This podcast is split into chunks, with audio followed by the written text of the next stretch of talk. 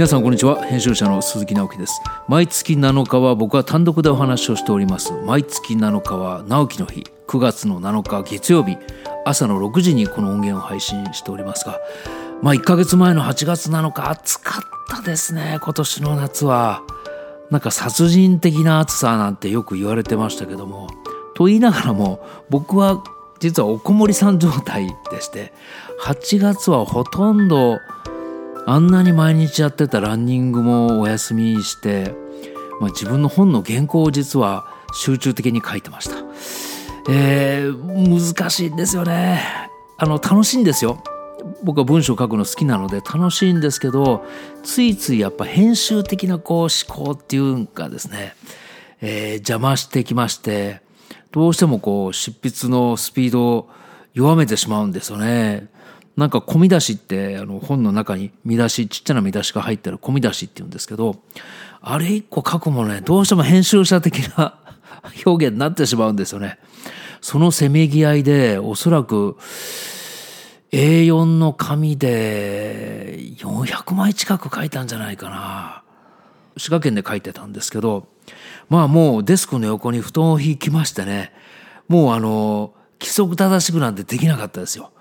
もう書きながらもう脳が数時間で疲れてきてもう疲れてきたらもうすぐ横にあるお布団に潜り込んで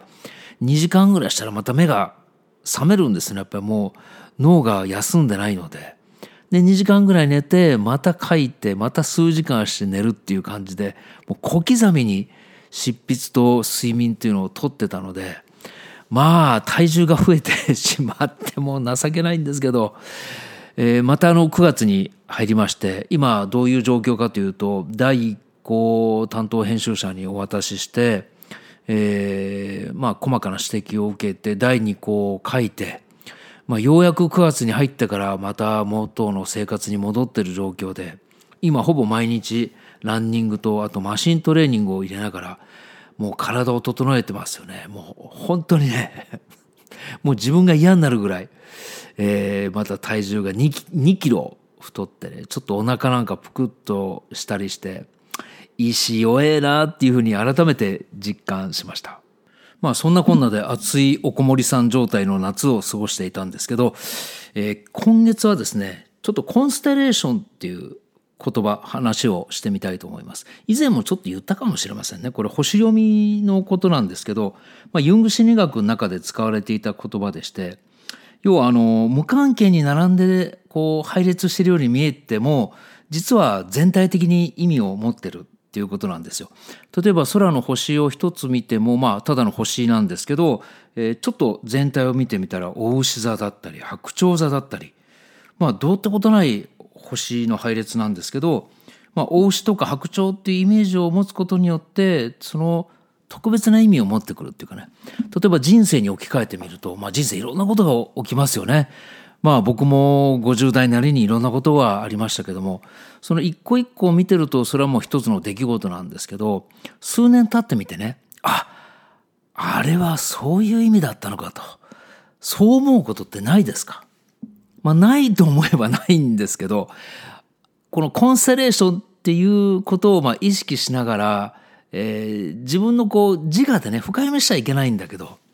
えー、このコンステレーションという言葉を意識しながら人生の起きることをこう見て俯瞰して見てみると意外や意外結構ああれがあったからこそこうだよなとかあこれこういう意味だったのかとか、まあ、そういうことが結構見えてくると思うんですよ。で僕自身の身に起きたこれ出来事なんですけど今日9月7日実はものすごく僕にとっては意味の深いコンステレーションの日なんですよね。えー、内容を聞くとねこれあの僕個人は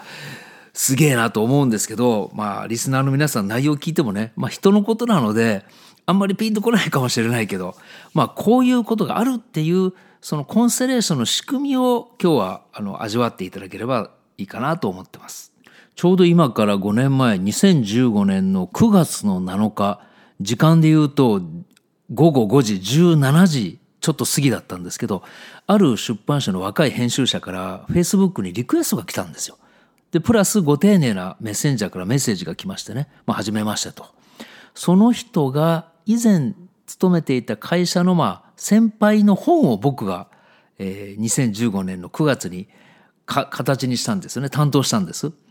えー、僕は ちょっと言い方を逆にしようか僕が担当した著者の、えー、以前いた会社の部下が、まあ、その若い編集者だったんですよね。まあ、〇〇さんの本をよく出してくれましたと。えー、すごくいい本でしたっていう、まあ、お褒めの言葉とともに、まあ、リクエストが来たんですけど、それが2015年の9月7日17時ちょっと過ぎだったんですよ。で、僕はそれを受けまして、えー、ありがとうございますと、えー、当然リクエストを承認しまして、で、その返事にですね、実は、あなたがいる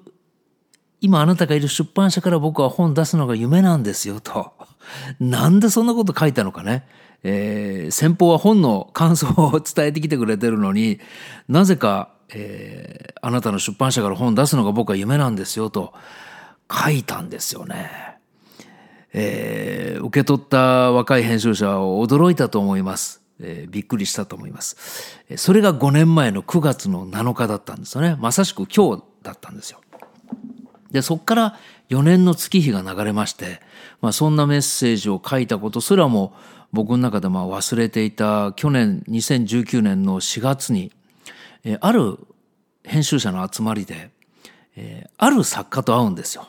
まあ、こう名前がね、なかなか言えないので、え、あるあるみたいな申し訳ないんですけど、ある作家と10年ぶりに会いました。その10年前、まあ2008年、9年あたりなんですけど、まだ彼が本を出してない時で、まだ作家なんて、えー、佐の字もまだなかった頃に、えー、ちょっと交流がありまして、一時すごく仲良くさせていただいてたんですね。そこから彼が本を出し、ベストセラーになり、えー、今20冊ぐらい出してるのかな。うん、あのー、ちょっとご無沙汰になってしまっていて、10年ぶりに去年の4月に再開するんですよ。で、あ、久しぶりですねっていうことで、ちょっと話が結構盛り上がりましたね。で、後日、じゃあ2人でちょっとお酒飲みに行きましょうよっていうことになって、えー、後日、え、ちょうど去年の10月ぐらいかな、えー、また4月にあってね、10月ってちょっと間が空いてるんですけど、えー、お酒を飲みに行きました。で、まあいろんな話をしてるうちにまあ盛り上がってですね、結局彼の本を一冊じゃあやりましょうよって言われて、まあ企画がそこで 成立しちゃったんですよね。二人の間で。僕は以前お世話になってた出版社にそれを提案したところ、えー、OK が出たのが去年の12月ったっけな。えー、もう暮れ近かったんですけど、えー、彼の企画が通って、じゃあ2020年の秋ぐらい、ちょうど1年後ぐらいに本にしましょうということで、まあ、年が明けたんですよね。まだコロナの騒ぎなんて全く起きてなかったです。で、2020年の1月になって、まあ、1月末ぐらいだったかな。えー、二人で、まあ、月1回ミーティングしましょうということで、まあ、雑談も含めて、えー、毎月3時間、4時間ぐらい、えー、会う約束をして、その第1回目に彼の家に行ったんですよ。2000年の、2020年の1月にね。で、いろんな話をして、まあ、あの、可愛いワンちゃんが何匹かいるんですけど、話をしてるうちになぜか僕自身がちょっとやってることの話になったんですよね。実は僕自身は、まあ、この毎月7日でも言ったかもしれませんけども、2010年の1月から情報断食っていうのをまあ取り掛かってまして、まあ今に至るまで10年間それ続けてるんですけど、最初の3年間は結構仕事に絡めて、まあ情報断食するわけですから、え、新聞やめる、テレビやめる、まあ本作りをしてるのにかかわらず本屋さんに行かない、本読まないと。今だから言えるんですけど、まあ内々尽くしにしていって自分の中を空っぽにする。すると自分の中の深いところから、まあ、僕自身に合ったその感性だったり、まあ、それに伴って情報がこうやってくるみたいな、えー、まあ今だからそれ言えるんですけど、まあ、それをやってますよって話をしたところ、ものすごく面白がってくれまして、いや、それ本になるんじゃないかと。ちょっと待っててっていうので、すぐその場では電話をし始めたんですよね。実は、その電話の相手っていうのが、冒頭に言った5年前、9月7日に、えー、Facebook リクエストくれた、その出版社の編集者だったんですよね。で、その後彼は編集長になり、まあ今現在編集長なんですけど、えー、1月にその彼のとこに目の前で電話をされ実はその電話の中でいい感触になっちゃったんですよ。でそこから2月になって、えー、その著者と作家と